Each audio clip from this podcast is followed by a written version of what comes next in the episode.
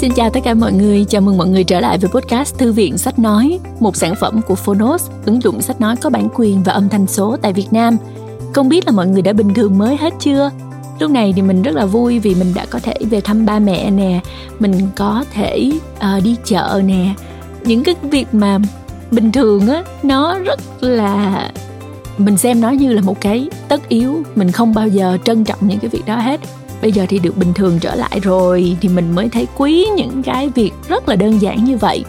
Mình hy vọng là mọi người những ai đến giờ phút này uh, đã bình an đã vượt qua được những cái giai đoạn khó khăn nhất thì chúng ta sẽ trân quý hơn cuộc sống của mình nha mọi người ok và châu cũng mong là mọi người à, dù đã trở lại với công việc và nhịp sống hàng ngày thì cũng không quên ghé thăm podcast này vào thứ ba thứ năm và thứ bảy mỗi tuần ha. Và cuốn sách mà châu sẽ giới thiệu ngày hôm nay có tên là làng xã của người an nam. Đây là một trong rất nhiều những tác phẩm do người pháp viết vào thời kỳ đầu lúc mà họ đến nước ta tức là tầm đầu thế kỷ 20 đó mọi người. Sau khi họ xâm chiếm An Nam bằng súng ống thì họ có một cách tiếp cận rất khác đó là đi sâu và tìm hiểu văn hóa, lịch sử, phong tục tập quán, đặc điểm tính cách của người nước ta. Và như kiểu là càng tìm hiểu, càng thích á. Để viết nên cuốn sách này thì tác giả Paul Ori đã bỏ công sức học tiếng Việt, đi đến những vùng quê làng xã xa xôi, nhất là khu vực Bắc Kỳ, vào thời xưa để có được cái nhìn khái quát, nhận định chi tiết nhất. Mọi người có thể thắc mắc là ồ tại sao là làng xã mà không phải là những thành phố lớn khác nhỉ? Bởi vì làng xã tuy là đơn vị hành chính thấp và nhỏ nhất về quy mô nhưng lại chứa đựng những giá trị tinh thần lớn lao là tinh hoa của nhiều thế hệ người việt ẩn chứa trong đó cả sự phức tạp mà đôi khi người bản địa cũng không nắm bắt hết. Bây giờ chúng ta hãy cùng khám phá làng xã của người an nam nhé. Các bạn có thể nghe phần còn lại của quyển sách này trên ứng dụng sách nói Phonos. À, nếu mà các bạn mua sách thì các bạn sẽ trở thành hội viên của Phonos nữa nè và các bạn sẽ được uh, truy cập vào rất nhiều nội dung âm thanh hấp dẫn khác bên cạnh sách nữa như là thiền, tóm tắt sách, chuyện ngủ vân vân. Hy vọng là sẽ gặp các bạn ở Phonos nhé. Còn bây giờ chúng ta sẽ cùng nghe chương đầu của cuốn sách này, Làng xã của người An Nam.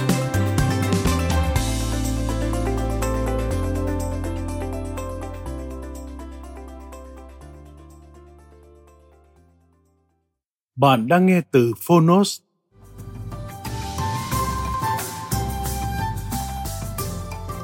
làng xã của người An Nam ở Bắc Kỳ.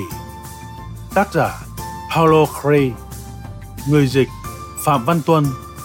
Độc quyền tại Phonos, Nhã Nam.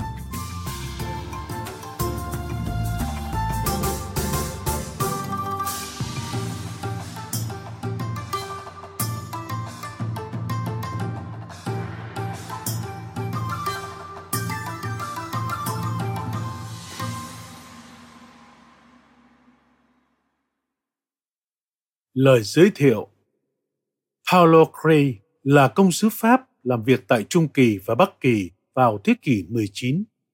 Ông từng được nhà nước Pháp trao tặng tước hiệu hiệp sĩ vào năm 1898 do có nhiều đóng góp cho công cuộc nghiên cứu và phát triển thuộc địa ở An Nam. Với quan điểm phải thấu hiểu về làng xã, đơn vị cơ bản và chủ yếu hợp thành vương quốc An Nam thì mới có thể tiến hành những phương sách hữu hiệu cho công cuộc phát triển xứ sở này. Paulo Cray đã dày công học tiếng Việt và thâm nhập đời sống thường nhật của người dân để nghiên cứu từ lịch sử hình thành đến thiết chế tổng thể cũng như mọi ngóc ngách trong cách vận hành của đơn vị hành chính quan trọng này. Mặc dù là một công sứ Pháp, nhưng Paulo Cray không hề cực đoan trong những phân tích mổ xẻ của mình. Trái lại, ông thể hiện một cái nhìn thấu đáo khi nói về những hạn chế khiến làng xã có thể trở thành một vật cản cho những nỗ lực cải cách, đồng thời rất am hiểu và cảm thông với những tâm tính và tập quán cấu thành nên phần hồn của thiết chế này. Làng xã của người An Nam ở Bắc Kỳ là một nguồn tư liệu thú vị, trong đó mọi khía cạnh của làng xã ở Bắc Kỳ đều được đề cập từ lịch sử hình thành, cách thức tổ chức, cách thức vận hành cho đến những vấn đề sống còn của làng xã như đất đai, sở hữu, thuế. Ngoài ra, tác giả còn dành sự quan tâm không nhỏ đến đời sống tinh thần của người dân, lễ hội, tin ngưỡng, ma chay, cưới hỏi, vân vân. Như vậy, nếu các nhà cai trị ở vào thời kỳ của Paulo Cree có thể tìm thấy trong cuốn sách này những thông tin hữu ích cho việc cai trị xứ An Nam, thì với độc giả ngày nay, đây lại là một tài liệu tham khảo quý giá để có thêm một góc nhìn về cái thiết chế từng được coi là nhà nước An Nam thu nhỏ này.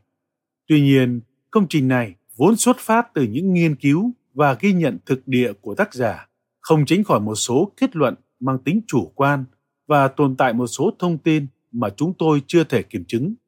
Bởi vậy, quý độc giả hãy coi cuốn sách như một nguồn tư liệu bổ sung để đối sánh với các tài liệu tham khảo phương quan hiện đại nhằm rút ra kết luận xác thực về các vấn đề được nêu ra.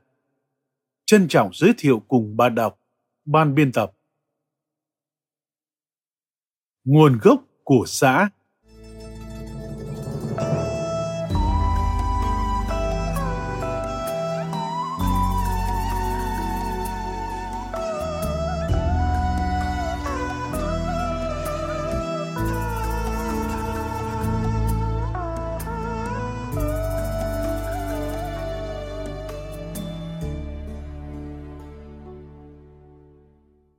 con người sinh ra vì xã hội.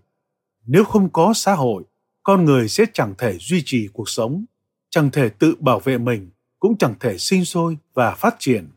Trạng thái tự nhiên mà một số triết gia mơ tưởng, ở đó con người sống tách rời nhau và không hề có bất cứ mối quan hệ nào với cộng đồng, sẽ vinh viễn chỉ là ảo tưởng.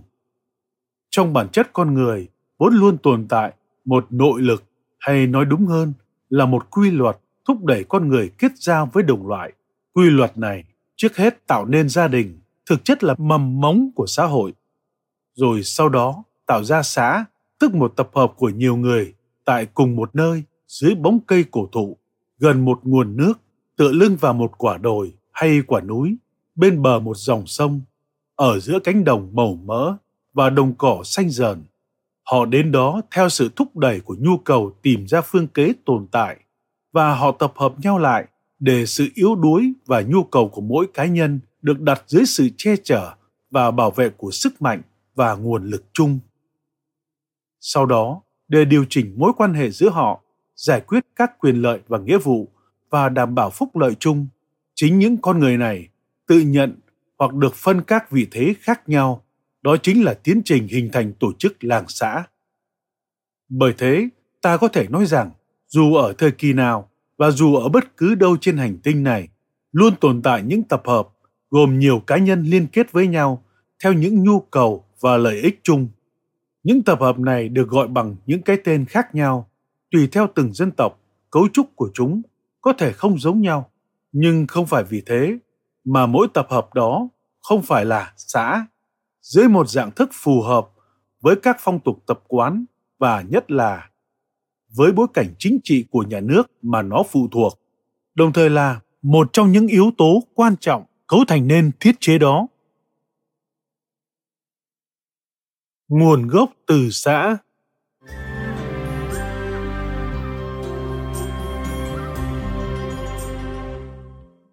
Trước khi nói tới nguồn gốc xã của người An Nam, sẽ rất hữu ích khi chúng ta phân tích cách gọi tên này trong những cuốn sách cổ xưa nhất ở vùng Viễn Đông đó là những cuốn sách thuộc các bộ ngũ kinh và tứ thư của người Trung Hoa.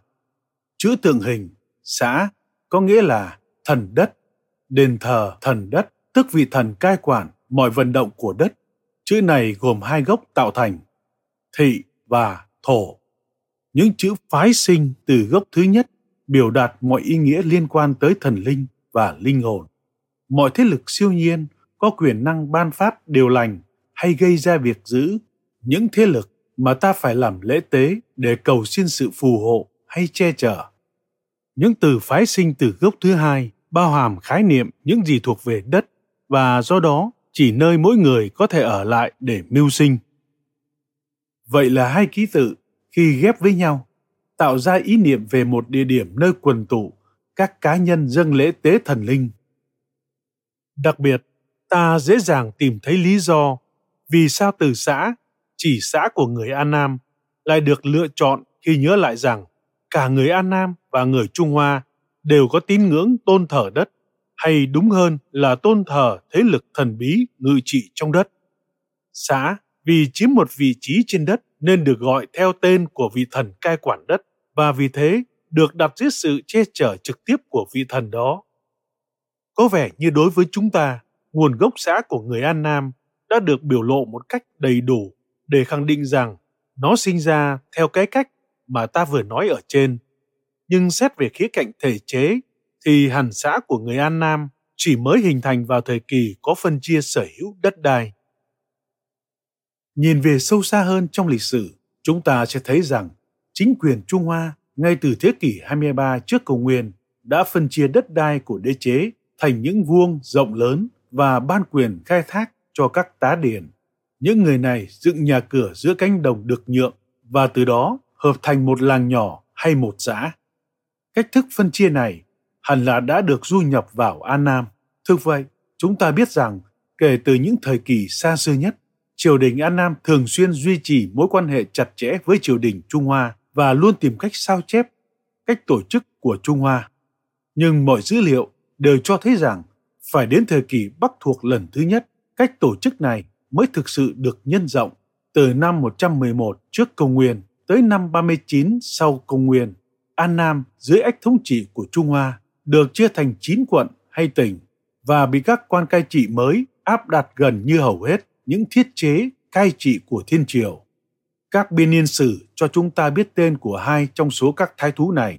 Một là Tích Quang, vị này đã nỗ lực phổ biến sách của người Trung Hoa và tư tưởng khổng tử. Vị còn lại tên là Nhâm Diên, chú trọng khai khẩn đất hoang và nhờ đó giúp nông nghiệp phát triển mạnh mẽ. Cuối cùng, cũng chính những biên niên sử nói trên cho chúng ta biết thêm một điều là vào khoảng năm 43 trước công nguyên, Hoàng đế Trung Hoa Nguyên đế thường được nhắc tới với hiệu kiến triều thuộc giai đoạn đầu của nhà Hán, tức là Tây Hán Triều, đã đặc biệt chú tâm tới các làng xã. Có lẽ chính vị hoàng đế này đã lập ra quy tắc thành lập xã và một cách thức tổ chức có lẽ không có nhiều thay đổi, vẫn tồn tại tới tận ngày nay.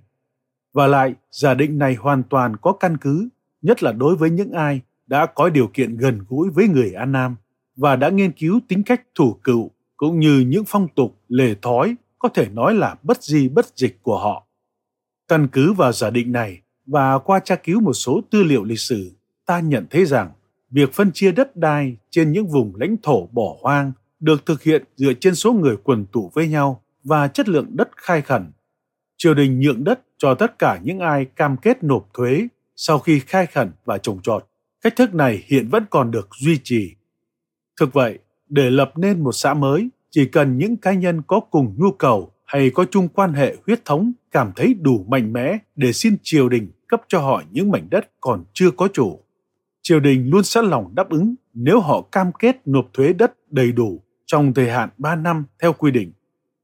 Ngay khi việc khai khẩn bắt đầu, không hiếm khi xuất hiện những di dân mới cũng muốn được nhượng đất tại vùng đất vừa có những chủ nhân đầu tiên. Nhóm này lại thu hút một nhóm khác. Sau vài năm, từ một vùng lãnh thổ vắng vẻ bỏ hoang, mọc lên một ngôi làng ở giữa những thửa đất đang sinh lợi. Cảm ơn bạn đã lắng nghe podcast Thư viện Sách Nói. Tải ngay ứng dụng Phonos để nghe trọn vẹn sách nói của kỳ này bạn nhé.